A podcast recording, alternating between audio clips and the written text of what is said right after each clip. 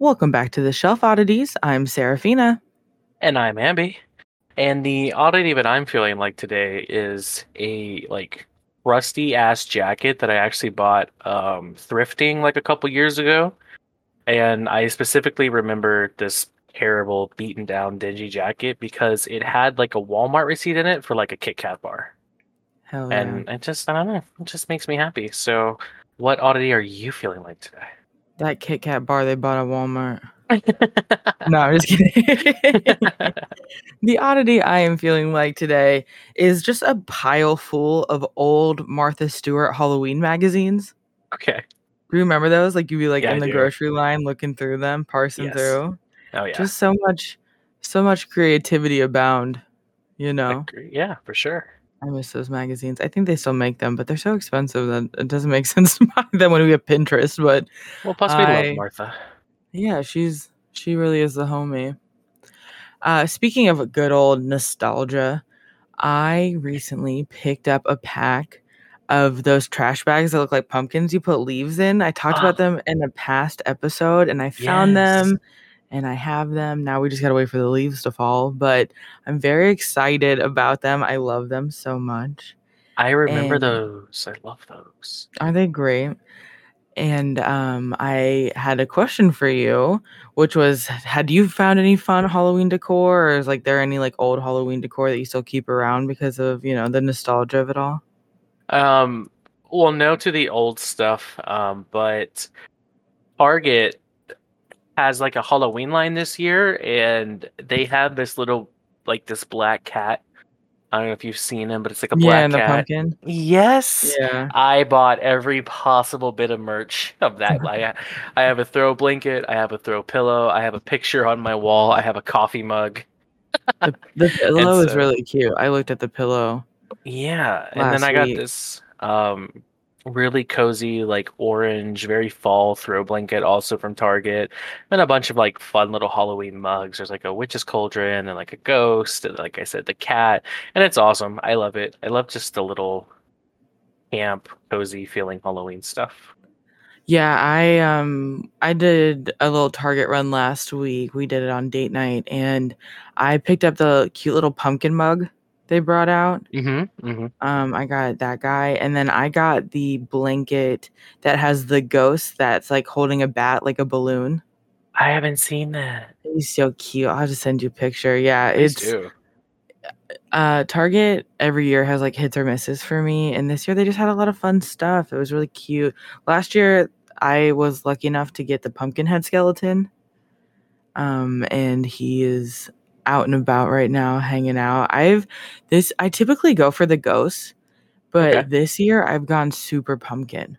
Mhm. It uh in July or June, I was at like a consignment shop and found like an old porcelain vintage. Uh, they're called like a shell sitter, uh, but it's like an old vintage pumpkin that has like pipe cleaners attached to like ceramic feet and stuff, and it's super cute. And like ever since then, it's just been little humanoid pumpkins everywhere. It's probably an over the garden wall era that I'm living in currently, but Mhm. it's just been really fun. I've had a lot of fun with just like pumpkin esque looks and stuff. Mhm. I am currently working on a pumpkin corset for Salem. Love it. Will I have it ready in time? I don't know, but we're gonna find out. Um, but yeah, I've I feel like I've actually been like I've pulled back a lot on all the, like the Halloween stuff this year because I already have so much that now I'm in a place of like I'm adding like a few like my few favorite pieces now. Yeah. Um, instead of the opposite, which is like, well, for the last five years I've owned nothing because I didn't really decorate uh, that much for Halloween because I was poor. I didn't have money to Mhm. and uh, now it's like slowly becoming where I can spend a little bit more money on a little less things, you know. So I'm getting like quality stuff, and that's been really fun. Sure. Um, like I have a lot of like fun Halloween dishware now.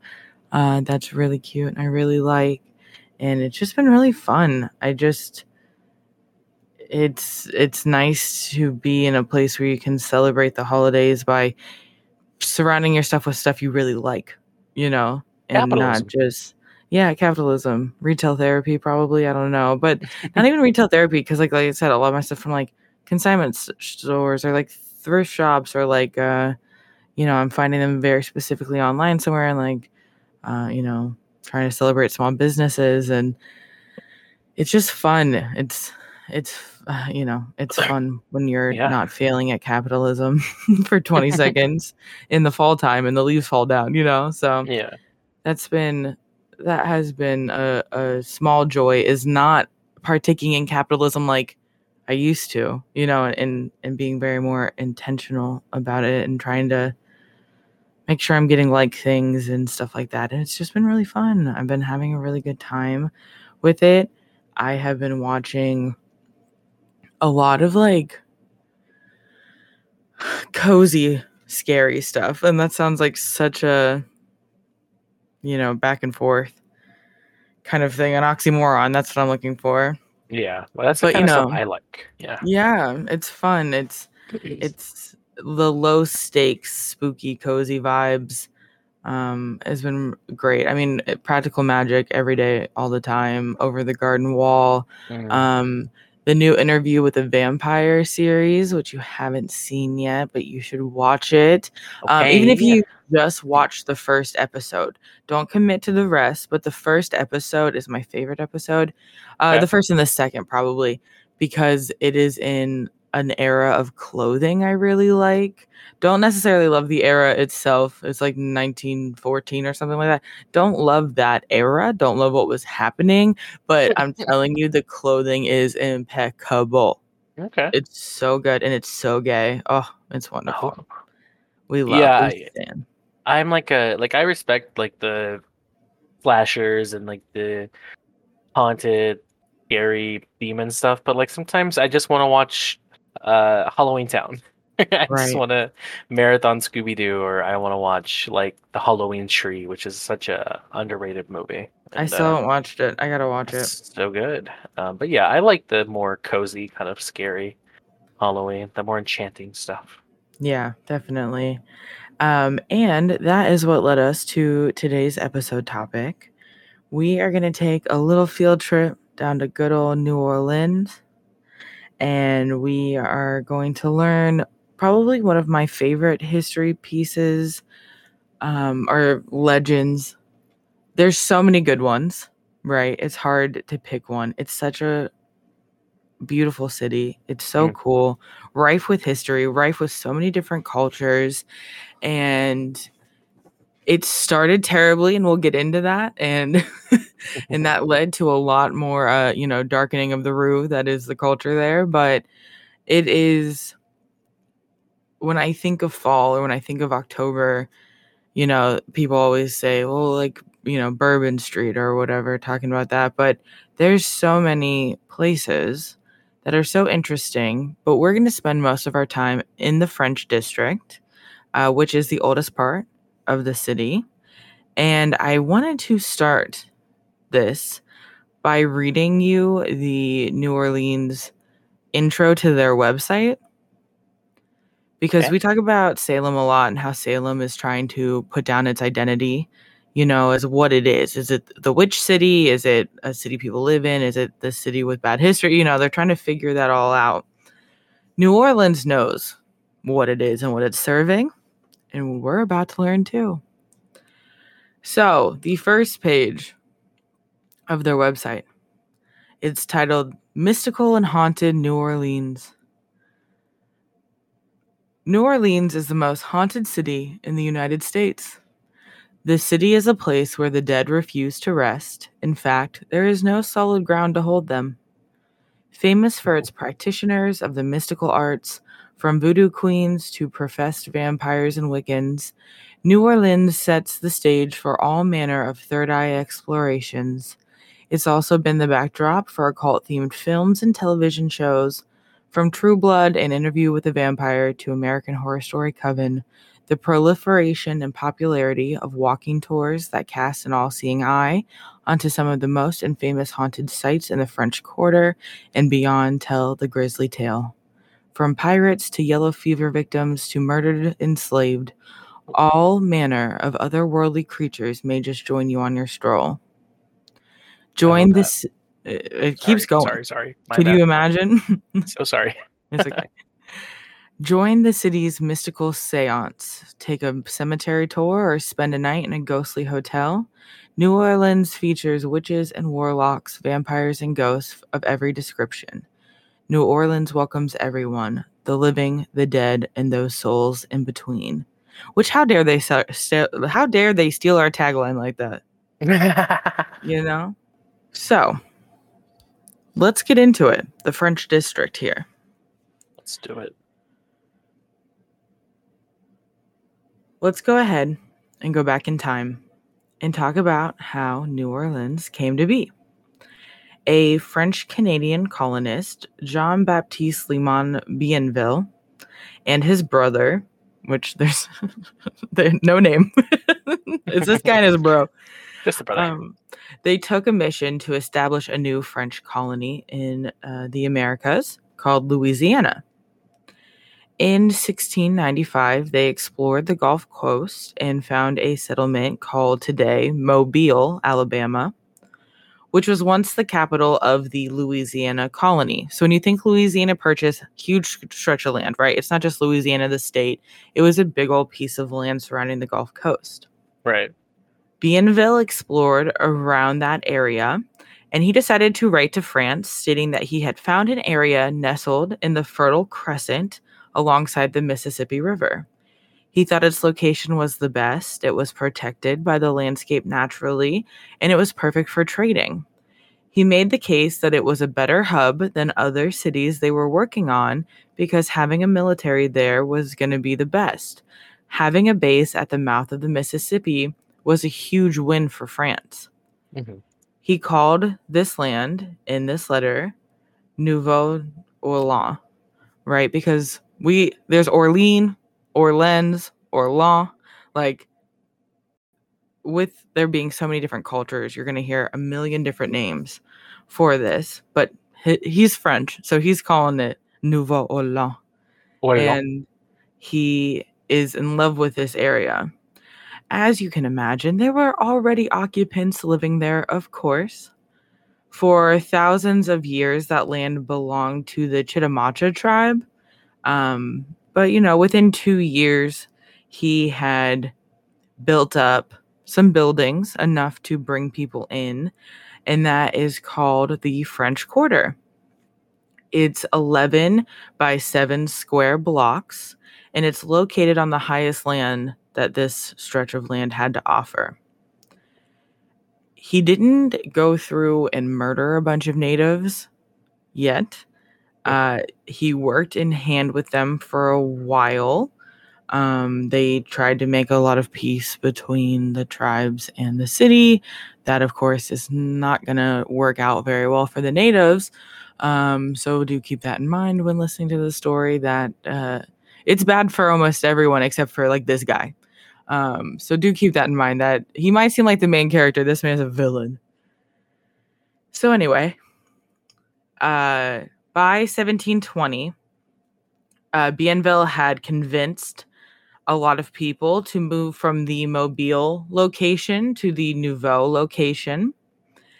Um, most of these are men, right? And most of these men are rough, right? We're talking soldiers, miners, fur trappers.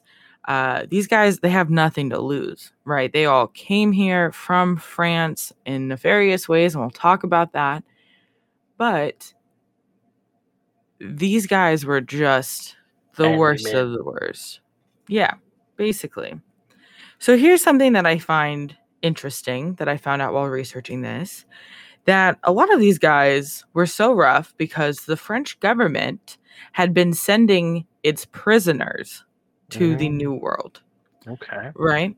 Which actually wasn't uncommon at all for any of like America is basically founded on prisoners and felons and um we think about or well when i say we americans are taught that australia was founded was- by criminals I was about to say that. well here's something that's interesting so we both know that that's the thing right england sentenced prisoners to australia Yeah. and then they built up australia did you know that british people, British government was sending their prisoners to America until the Revolutionary War started to turn. I knew that for some people, it like if they were stripped of their lands and titles, they would do that, but I didn't know that was just like the status quo. Yeah, it was the status quo. We are the Okay. first Australia. Okay, interesting. Suck it. Yeah. Suck it, Australia. I don't think it's a good thing, but go off. yeah, no, we we didn't do much good. It's really not a good. Not really, because when you think about like we got the religious extremists who left to find a world where they wouldn't be persecuted for their insane beliefs, and then we have the prisoners, and like that's America. Look around, look at where look at what we got going on here. Yeah, Um, seriously. Yeah, really bad. And of course, history revises so much of this and it annoys the crap out of me. They say like these men weren't great, and then they say that these men started chasing around the native women, Mm, bothering Gotcha, them, yeah. right? Um, which to me sounds like history's way of going around the fact that they were like raping native Exactly. women. exactly. um definitely what it seems like but everywhere in history just says they started chasing them around i'm like oh, i don't think chasing is oh they might have been chasing but uh, You're like that's the was like that." preschool word for it. Yeah. yeah exactly. exactly um so of course as you can imagine this started creating a bunch of tension with the tribes in the city the city leaders realized that this was an issue and they decided to find a solution and the solution wouldn't be what you think it is, which is like maybe kill the guys that are like fucking around or like, you know, whatever. Uh, instead, they decided that they needed good French girls, Mhm. right? They wanted to build up the city with strictly French blood. These men are chasing around these natives. We can't have mixed blood. It's racism, obviously, um, and misogyny in a, the craziest way. For sure. Um, they decided that they needed women to temper these men's. It was the women's job to come to the new city and make these men into good husbands and workers. so they were sent there to fuck them. Um, yeah, well, to like marry them and like have their children. Mm. It's not, yeah, it's not like they just were like, hey, like yeah. send over a brothel. They're like, hey, send over women so we can chain them to men. Okay. Still Shitty, still awful gross, but I got you. Yeah. Yeah. So they asked France to send them young women of childbearing age, and France did. Right? They tried this um, at first in Biloxi in Mobile. They sent them there, and hopefully, hoping that they would have enough space to bring them to uh, New Orleans. But who the fuck wants to do that? Who, what woman wants to leave their home, sail around the world, and marry a man they don't know? Mhm. A man that's probably fucking awful. And so they didn't have a lot of takers. And that's when the French government stepped in. And that wasn't unheard of either. Women have been used as marriage capital for most of history. This had been done before in Quebec, what's now known as Quebec uh, to stimulate the pop the hmm, stimulate the population of its colony. So in Quebec, they did what they had been doing, and they emptied out its prisons and brothels and put them on a ship. Have a good one. Have a good life. Oof. But as you can imagine, this didn't work out in Quebec. These women weren't good marriage material. And as we know women, as we know women now, they were just as problematic. Just because they were a woman didn't mean that they weren't a hardened prisoner. You know, they were they they weren't sending baby Sansa who could be groomed into a good wife. They were sending killer Sansa, Queen of the North, who knew the world and its horrors. Hmm. They were sending Lyanna Mormont. Yes, exactly. these women were too smart and too homicidal when it came to these men. You're not abusing me, baby. I've been to jail. You know? I'm just imagining like a like an old fashioned looking orange is the new black. it's just Yeah, it's- It's really making me laugh. So a lot of these women didn't end up marrying any of these men, didn't really end up stimulating their population because they went off and lived their own lives and did their own things, you know? Um, so the leaders of Quebec had sent a letter asking for France to send good women, good women, you know, women between the ages of 12 and 25 Ugh. And these women had to come with a letter of recommendation from either Oh. their parish or their their family or whatever. They had to come with like a certified letter. you said they need a pedigree. Yes, exactly. And that's where we get this group of women that's called uh, La Fille de Roi, and basically means the king's daughters, right? 780 of these women were paid for by the king to be sent over to the New World, all with their letters of documentation. 730 of these women were married, and that contributed to a huge boost in society for the colony, right? This was huge. The next, well, and also let's remember Quebec, much better temperature, much better, much, much easier way of living. Um, also, those men weren't as rough and tough, right? So, of course, they had um, uh, some modicum of success. They were sent over with money, they were sent over on a decent ship, they had a decent transition into the life in the new world. So, the next group of women to be sent to the Americas, these were called the Pelican Girls. They arrived in Biloxi at uh, Bienville's request. He wrote to the king that these girls should be raised in grace and piety and should be able to work so that they could show the native girls what they could also accomplish. There was Go no on. yeah, there was no point sending any less quality of woman. It would not work. Which what the fuck? Anyway, Less quality of woman. yes. And his standards were that these were pure untouched women aged 14 to 17. Mhm. Excuse me, Oh, sir, those are like that. children. Those are children. Uh, and uh, they had to be handpicked because they had to they had to fit these seven standards. And of course, because of that, only 23 women showed up, right? Because one, your age range is three years of children. Yeah, it's absurd. It's absurd. Um, and of course, this then caused an issue. These men are like fighting and killing one another over these women because there's only 23 of them. And the, for the whole colony, it doesn't work like that. You know? And these women, of course, are having a terrible time. The veterans of the colony, the men who have been there for a long time, they're used to the heat and to the terrible food that the quality that of living that they had in this, you know, new colony was nothing compared to what France was. Right. And of course, the Pelican girls rebelled. The food tasted terrible. They couldn't sleep at night because of the heat. Biloxi was really facing an issue. You know, that it just it wasn't going well. well, I and they this is- rebelled. Huh? I said I love that they rebelled. Me too. They killed a couple too. They were like, Yeah. "We're done. We've had enough." Yeah. Um, so this is where a true con man comes in, and his name is John Law, which is so funny. John Law. Law has come to town. John Law. John Law. Sounds like a Uh, he- southern lawyer office. Exactly. You've been in a car crash? Call up John Law. John Law. Uh, he's an opportunistic bastard. Okay, that's what this guy is. He has a company that's called the Mississippi Company, and it's basically a monopoly. He basically has a monopoly in the French colonies of transporting goods.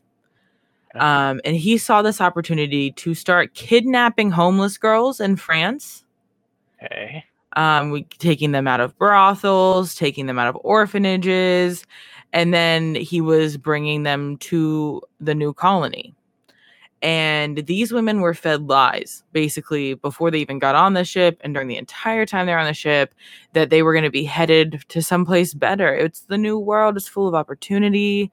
Um, he told them that they were going to lead simple, happy lives and they were going to have a warm bed every night and a full stomach. And of course, to women who were homeless or, you know, were in an orphanage, like that, it sounds good.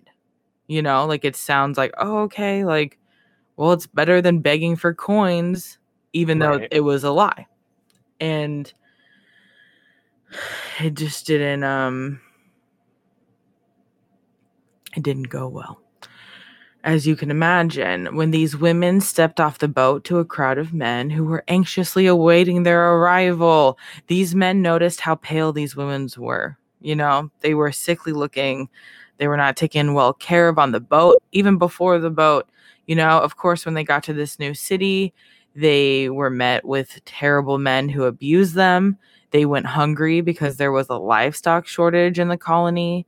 And most of these women died.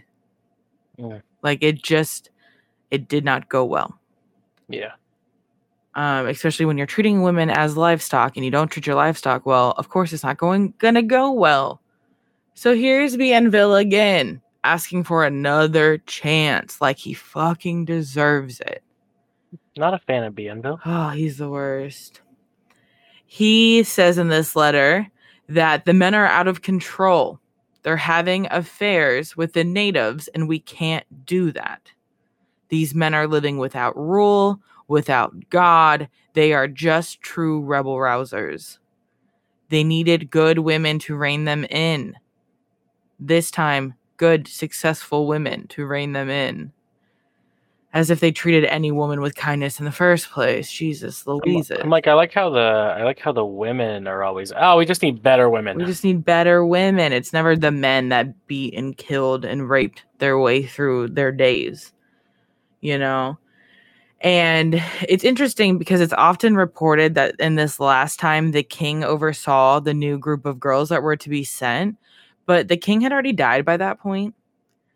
Mhm. So it's kind of interesting on how we get here.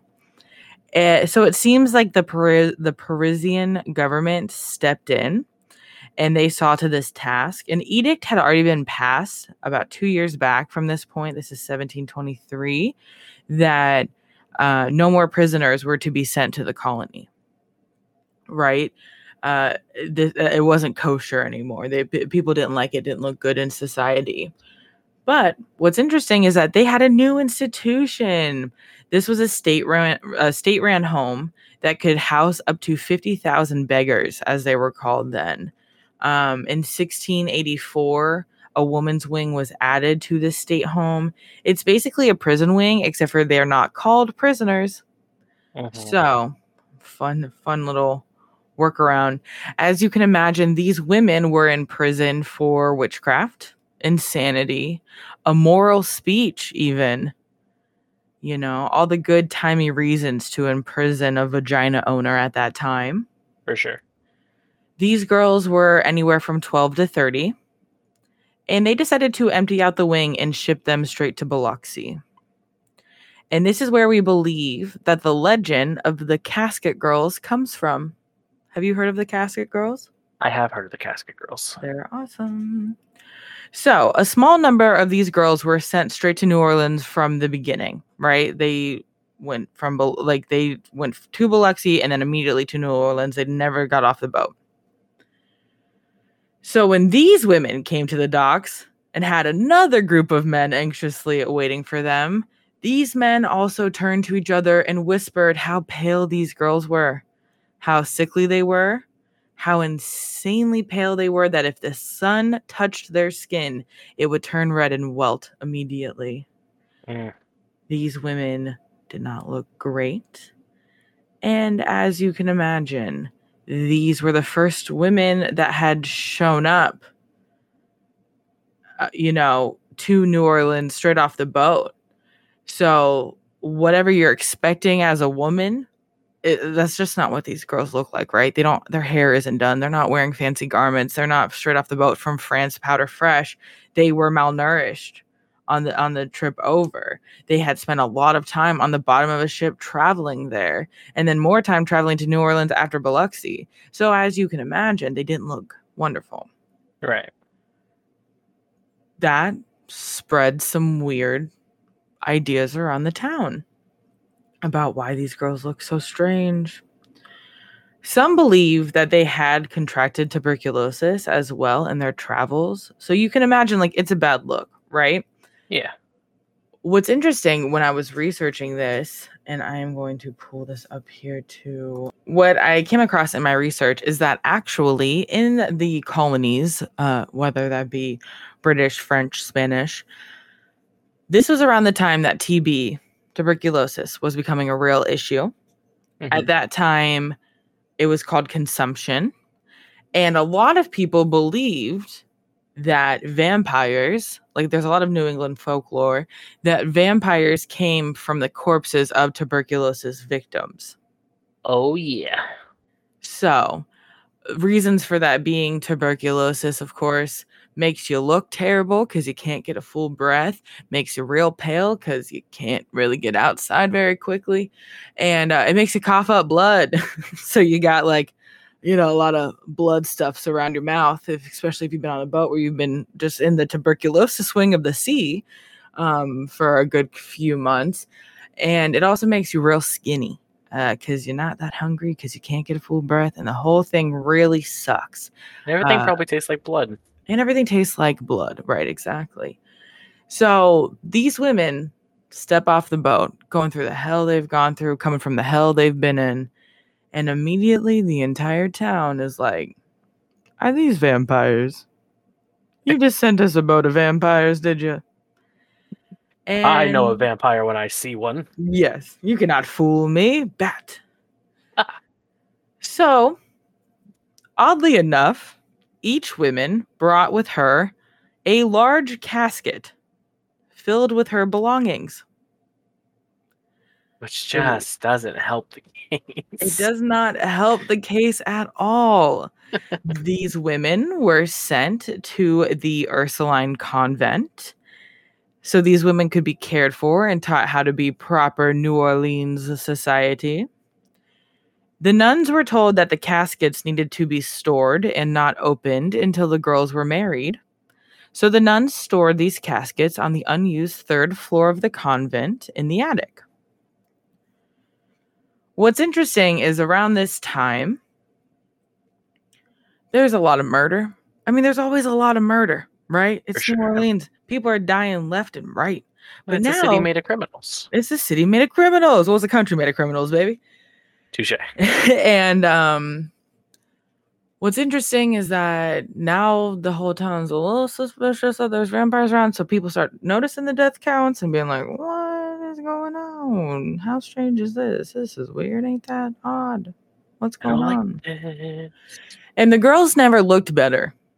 And i don't mean that as like they've never looked better. I mean they never looked better. They a month later they still looked as bad as when they got off the ship because they had fucking I- tuberculosis but whatever I entirely thought you meant they were like doing great, and I was like, "Oh, good for them." oh, good for them. No, I mean they never look any better. They never look better. um, maybe it's Maybelline. Maybe it's tuberculosis. Maybe it's Maybelline. And um, so later on, after the girls are still, I mean, they're not doing great, and it's not going that well. Surprisingly, Yeah, it's not Then- necessarily a good time. no, it's not. It's not a good time at all. I mean, they're trying their hardest, but when you have vampirism, no, when when you got chronic illnesses going on, you know, it's uh, and no AC in the middle of summer in New Orleans, like it's they're living, it's it's rough. So later on, the nuns decide that they're gonna go, go ahead and open these caskets, right? Uh, they had been full and heavy with the girls' belongings. They're like, maybe we can find something to cheer them up or make them feel more engaged in society or get to know them better. But they go to open these caskets and they are completely empty. Ah, They had been full and heavy when they were taken off of the ships, and now here they sit in the third floor empty. At this point, because it's 1740, mhm. The nuns immediately come to realize that the girls were traveling with undead companions, and the girls themselves were playing host to these creatures. A little bit of a leap, yeah, a little bit of a leap, a little bit. but the entire town's already convinced they themselves are vampires. So when you show up with a casket that's heavy and then it's empty, I mean, I what else? You know, what else could you think? What else? What else do you got there? Gotta be vampires. Got to be vampires. There's only one option, and it's vampires. It's always So- vampires. Always. So they believed that at night, the vampires would exit through the windows of the third floor attic and pillage the city, and then come back before the sun rose. Classic vampire. So the nuns decide to break out the holy water, have the nunnery blessed, and then they seal the attic windows in the middle of the night. They are so convinced of this, they use nails that had been blessed by the Pope in Rome. Oh my gosh. They wrote to the Pope and said, We need blessed nails, and the Pope sent them. I just imagine the Pope's like, yo, we gotta get on this shit. Dog, we gotta bless these nails. What the hell? and this was done to prevent the creatures from coming back into the attic, of course, right? Can't if you get out, you can't get back in. And then they were hoping that would mean like the sun would cleanse the city of its vampiric problem. Like we just lock them out, and then the sun's gonna cook their asses, and we're good to fucking go, baby. We did it. For the times, For the times time, is not a terrible plan. not i mean it's at least something you know they're doing something and of course the legend has two stories there's the fun one then there's like the maybe realistic one or whatever Oh, do we get the fun Um, one? the fun one is the one i've been telling they're vampires Oh, okay. I thought there was gonna be some story about. Sorry, you you talk. My bad. My bad. no my bad. you're good the the fun one is that they are vampires and right. the legend with the two stories is that within the city there was discourse that either the girls had brought these creatures with them or they were creatures themselves or france was trying to get rid of them by sending them to the new world Mhm.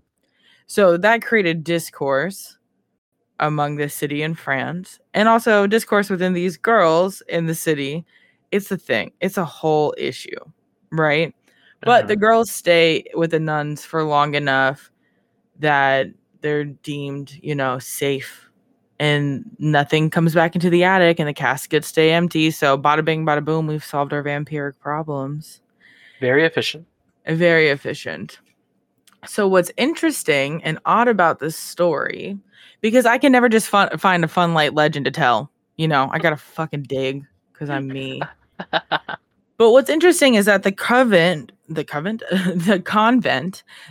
I don't like how I said that. What's interesting is that the convent that's currently on 100 Chartres Street in the French district, as we know now, it wasn't built until 1745. It just didn't exist. Before they had built a convent 10 years beforehand, but they had built it basically on swamp water and it uh, drowned. it just sunk right into the swamp. Unfortunately. Um, so that didn't uh, that didn't stick around for longer than that. Uh, so basically, the nuns got there in 1725, and they had to find another house uh, to house the nuns until until it was built. So this to me blows like a huge hole in this legend. It doesn't really make sense. But then I dug deeper, and I found out some weirder shit. okay, I'm here for it. I found that the nuns, when they this convent was finally built, they threw a huge parade. Okay. The nuns weren't seen in public. It was against the rules to flaunt yourself and to be celebrated. They typically always traveled in covered wagons with their own faces covered. You you weren't an icon, you were a servant of the Lord Right. right? But here they are celebrating and putting on a huge party. The church says that it was to tell the men of town that God is here now and the chaos has to stop. Rein it in, sister. Okay. But many, many speculate that this was actually sleight of hand. Look over here. Look at these nuns. See a nun for maybe the first time in, uh, in your life ever. We're doing a party. We're having a good time. Don't look at the caskets we're loading through the back. Oh shit. There were many long boxes rolling through the streets, covered up behind them in the parade. Is that from just like a counting of people that attended the parade, or Mm-hmm. And there's like Okay. uh there's there's like drawings of it and like like paintings of it. okay, And like you can see them like in the procession, interesting. Which could be a you know thing. But it there people talk about it. There's like journals and stuff. We talk about going to this parade and the nuns wrote, you know, their own account of, you know, what was in the parade and stuff like that. And it's just it's just, you know, wagons of long boxes covered in black cloths. Nothing suspicious to see here. no, nothing going on. We're not transporting the undead with us. Don't even worry about it. so let's flash forward to 1970. Okay. A decent time in history. Not great, but it's there. 200 years after the Casket girls get off the ship. So what's interesting is that the the convent on Chartres Street still looks like it does when it did when it was built. You can still see the attic windows and you can still see where they're covered up and the shutters they put on them. And in 1970s, two ghost hunters hid in the courtyard of the convent overnight. They had previously spotted that one of the shutters was slightly ajar. And they wanted to see, they wanted to see what's going on. They wanted to test the theory. So they hid in the courtyard and they camped out. And then the next day their bodies were found drained of blood. Oh shit. No answers on that. No Okay. official police report closing on that. It's documented. It happened, but no one knows why. Isn't that It was- interesting? It was El Chupacabra. De- I mean, definitely, you're right. Mm, case closed. Wrap it up. Stay out, Arcadia. fucking episode. so that's like wha- uh, there's a lot of weird things that happen around there, but that one to me was the weirdest. It was like, oh, they they're the only people who ever stayed overnight in, in the courtyard, and they the next day they had no blood. Okay. Interesting. Interesting. Seems a little odd. What is interesting is that um, a lot of the locals will actually not walk by the building between the hours of midnight and 6 a.m. A lot of the locals believe that those caskets are still locked away in the attic. The general public is allowed to walk through the first two layers of the convent, but not the attic. So you could go in there right now, but you're not getting in the attic. Only one person has the key. It's the Monsignor, and uh, he ain't giving that key out, baby. It's hard to get up there. So what if we, you and I did like a Nicolas Cage? Uh, what's We're the movie where he steal steals the concert? keys. Yeah, yeah, yeah, yeah. In terms of investigative journaling, Um, well, that happened once to two dudes, and they found they had no blood the next day. So I think I'm good. Ugh, I like the challenge. I'm sick fuck. um, what's interesting is that the windows are never open, even during the summer heat. But then we get into Hurricane Katrina. Hurricane Katrina rifled the city, right? It was awful. I was alive during that time. You were alive during that time. We remember that. That was not fun. It was not good. It was not good for the city, of course, but it seems to be not great for the superstitious world of New Orleans as well. We'll talk about that in other another episode, I'm sure. But there's a lot of people who believe that uh, energy and ghosts go through water, and the Yeah. whole city was covered in about like 10 feet of water for a really long time. And people still believe that like their houses are haunted now. Yeah, it was already a pretty haunted place. It's already a haunted place, but if it wasn't haunted before, it's definitely haunted now. It's like unholy water. Well, yeah, literally. basically.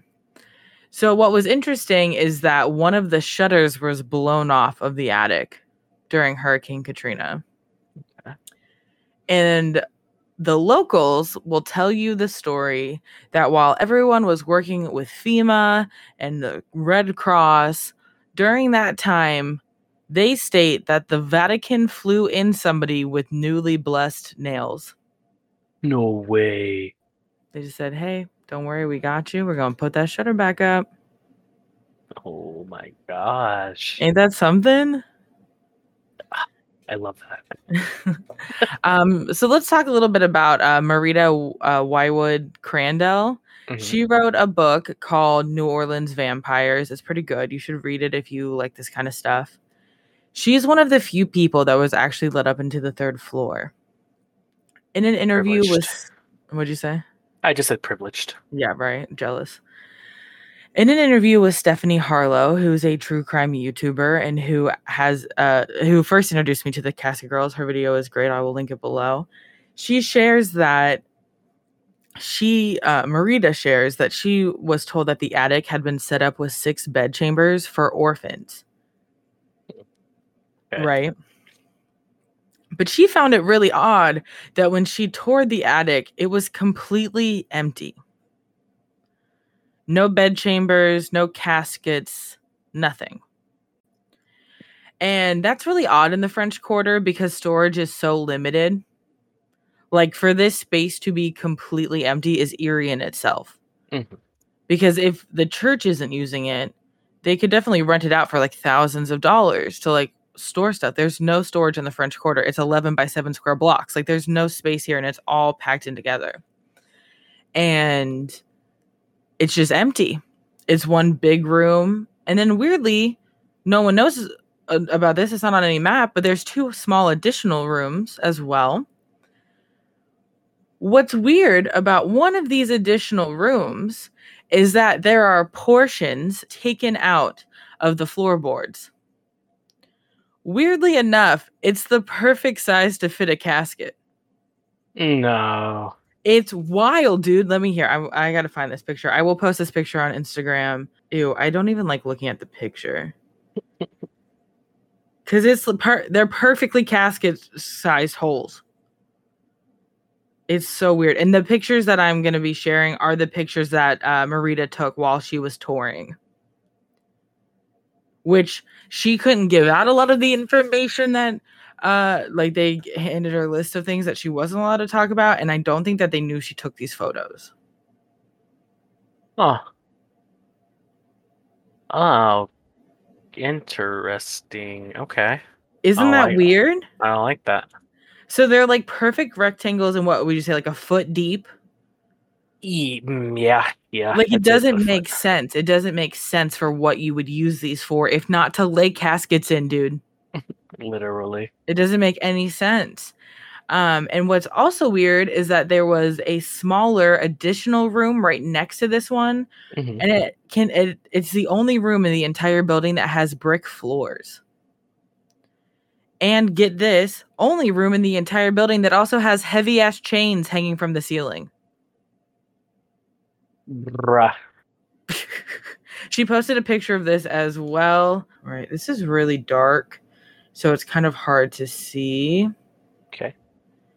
but you if you look you can see the chain hanging from the the brick and that's just one of them but it weirdly has Oh, brick yeah, floors yeah. in the attic it's so strange what's weird is that this door is the only room that also has a dutch door you know one of those doors that you can Mhm. open the bottom or the top hmm uh, separately. The guide uh, says that this attic wasn't just used for orphans, but also the mentally ill. And this is where they kept the mentally ill. Um, the brick floor was for easy cleaning, and the chains were, of course, to hold their occupants. Yeah. And the Dutch door was so that way the nuns could give them food or medication without walking in and, and making themselves um vulnerable but like what do you mean what the fuck that's so dark but also it doesn't make sense to me because why would you keep orphans and the mentally ill like one dutch door separated from each other that doesn't make any sense that seems like you would be putting the orphans at like a huge risk if you truly believe they needed to be chained up yeah. But I'm. I mean, the, brick floor for easy cleanup. I mean, I guess I get it. See to me i'm saying brick floor easy cleanup for blood but like go on And that's what I'm thinking. i'm just like- saying Yeah, it's just saying this is Um, ick. It's so ick. It's so creepy. It's so eerie. I freaking hate it. Um, Marita also said that she had been told that Katrina had done a lot of damage to the attic and they don't have funds to fix the attic, and that's why it was empty Okay. because they couldn't store stuff in there. Um, but she said that the feeling was way more that they had removed stuff that was there and she didn't see a lot of damage. So like it seemed like they had given her a cute little reason, but she couldn't see any like she's like there was no holes in the roof, the walls were fine, the windows were fine, the shutters were fine. Like I didn't see any issues of why this entire place would be empty. But she said it did feel like there was like weird dust patterns to where it definitely looked like things had been there and then been moved. So, unfortunately, that's all that's out there about the good old Casket Girls and about the good old vampires that probably came with them. I wish I had more information on it. I don't, but it is. It's it's something I love. I I think that if vampires was the karmic justice that they got for the way that those men were acting, I think it's fair. I agree. A lot of New Orleans natives dub these casket girls as the mothers of New Orleans. Uh, they take pride in tracing back their lineage to these brave, spooky girls, whether it be the casket girls or the pelican girls, what have you. People are proud to be their descendants. Sure. You know, these girls were sold a fake bill of goods and then they were thrown around the globe. They were kidnapped, they were lied to. At this time, that is not something that you see uncommon, uncommon if you're not a white guy to be yeah. fair and um and like i said I, I wouldn't blame them for wanting to become vampires i wouldn't blame them for killing everyone in that damn town what's interesting is that the nuns themselves were also a huge part of new orleans success and you know me i'm not one to uh bolster the church in any real way but these nuns didn't just, you know, go all Jesus freak. They built a lot of community spaces and schools. Um, they did shape the town up so it would stop killing itself over and over again, basically. Mm-hmm. These were two groups of women, and they were so important to New Orleans history in a time where women were treated as livestock. We, I, I think that, you know, no matter what the scenario is, they did the best they could with what they had and I feel like I owe a great deal of respect to their work and the time they were given. One day we can definitely cover, you know, how women built the West as well, where there's a lot of labor that goes unpaid, you know, and overlooked in history that women were doing. And New Orleans owes a lot um, of its success to these women. And that's why it's one of my favorite legends is like, I love the idea that these women came in and they were like the first, you know, like goth girlfriends goth girlfriends. And maybe they just brought on a, a friend, you know? Who what's wrong with that? Maybe that's their pal, yeah. Yeah, exactly. And so modern day, we are looking at New Orleans very much accepts its vampire lineage and and cultural beings. There's also a New Orleans Vampire Association. Uh, this is a nonprofit organization that's it's basically comprised of self-identifying vampires. This association represents an alliance between the different houses within the community because there's vampire houses within New Orleans. Uh-huh. where they're all together and this is their alliance they're all coming together the greater new orleans area comes together uh, they were actually founded in 2005 and they were uh, able to establish support and structure for the vampire and other kin subcultures and to provide educational and charitable outreach to those in need. Every year since Hurricane Katrina, the founding members of NOVA, which is the New Orleans Vampire Association, they take food out uh, on any given holiday to the homeless. Uh, they work hard on their educational skills. They have meet and greet brunches. They have you know they have uh, events. They're they're doing stuff. They're, they're going they're they're going and doing things. Um, but there are there are there are four different houses. There are five different houses i believe which is the house of mystic echoes the uh, esoteric gateway order the house of the muses the house of ethereum the house of dreaming and House Razor. So six. I, I, think there's six of them. We have mottos and uh it's I don't know. I think it's kind of cute. Like uh the House of Mystic Echoes, I think is what it's called. Their motto is like live life to its fullest, teach those around us and work towards harmony in all your endeavors. Yeah, that's what their motto is. And this house is inclusive.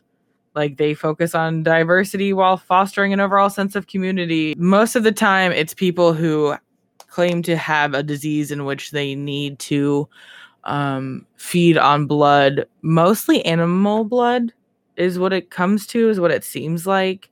Um, in my research, I didn't really see any houses being like, we kill people, but I, why would they?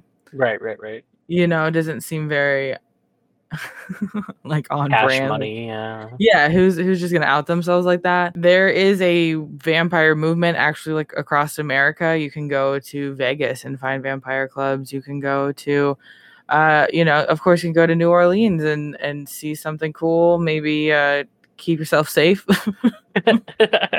Guard your neck. It is a city that is full of very unique and interesting people and unique and interesting cultures.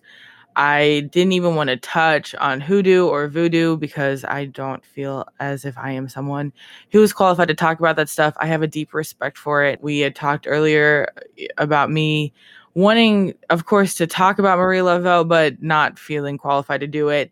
I do recommend that you go and search up podcasts from you know, black creators or indigenous creators who have way more of an insight on her entire journey because it is amazing. So, Anne Rice herself, the author of Interview with a Vampire, she has a second book. I'm currently uh, go, she has many books. She has another book that I'm currently reading. I'm halfway through. It's called The Witching Hour, mm-hmm. and it's very fun, very Southern Gothic. Very. It's also um, centered around the city. Um, Anne, Anne Rice herself was a native New Orleans citizen, and she lived in New Orleans for the majority of her life. And she wrote most of her books uh, you know, around that Southern Gothic charm, around all of that. And the Witching Hour is very much focused on that feel, and it is wonderful. I myself would love to go to New Orleans one day. I haven't made it there yet because I can't figure out what the right season to go is um, because I can't really do heat. So I think it's the winter, but then traveling anywhere from freaking the frigid north in the middle of winter is really hard. So maybe I'll find something smack dab in the middle of all of it. But the cemeteries to me are so freaking cool. Um, I've been to a few like in Savannah and stuff like that, where it's kind of the same idea of where they can't, you know, bury them in solid ground. Um, and that vibe is very fun and restful. And I really like that. There are a million New Orleans ghost stories. Uh, a million, literally. I looked them up, and there's 10 of the best, you know, ghost stories from New Orleans. And you read five articles, and they're all different. Um, but the Casket Girls has stayed with me since I watched that Stephanie Harlowe video like three years ago. And I just like it. I, I like the origin of it all. I'm a big fan. Uh, what about you? You've been, right? Yeah, I mean, we uh, stopped there and had lunch there and kind of explored it a little bit. Nothing too in depth. And how did the city feel to you? Um, it almost had a very Salem like feel to me. Like I felt very comfortable yeah. while I was there. I just felt very like kind of I mean like it's it's a blast of a city, like it's just a good time. But then you also feel like there's just like a deeper like unknown thing going on. I'm not trying mm-hmm. to sound mm-hmm. too like but you do it. but you do kind of get a sense that there's like something important happening underneath the surface of all the fun and the partying and the drinking and the food, which is a blast. But then there's also a very, very rich and dark and disturbing history to the place. And it's just uh, if you go there and you allow yourself to like really embrace it, then you really do feel like the full comforts of New Orleans and all the little ins and outs of it. Hell yeah. Yeah, I would love to go and like stay in like a haunted hotel and like just hang out and, and vibe. We got to plan something and figure it out because it would be so much fun. But I feel like the Casket Girls are a very interesting story and a tale of bravery in the face of God knows what. If they were vampires, I stand with them because listen, I support women's rights, but I hmm. also support women's wrongs. Women's wrongs. Oh my gosh. Love that. So, if you're traveling to the new world, don't leave your casket behind. And if you're going to New Orleans, pay your respects on Chartres Street, and stay out Arcadia.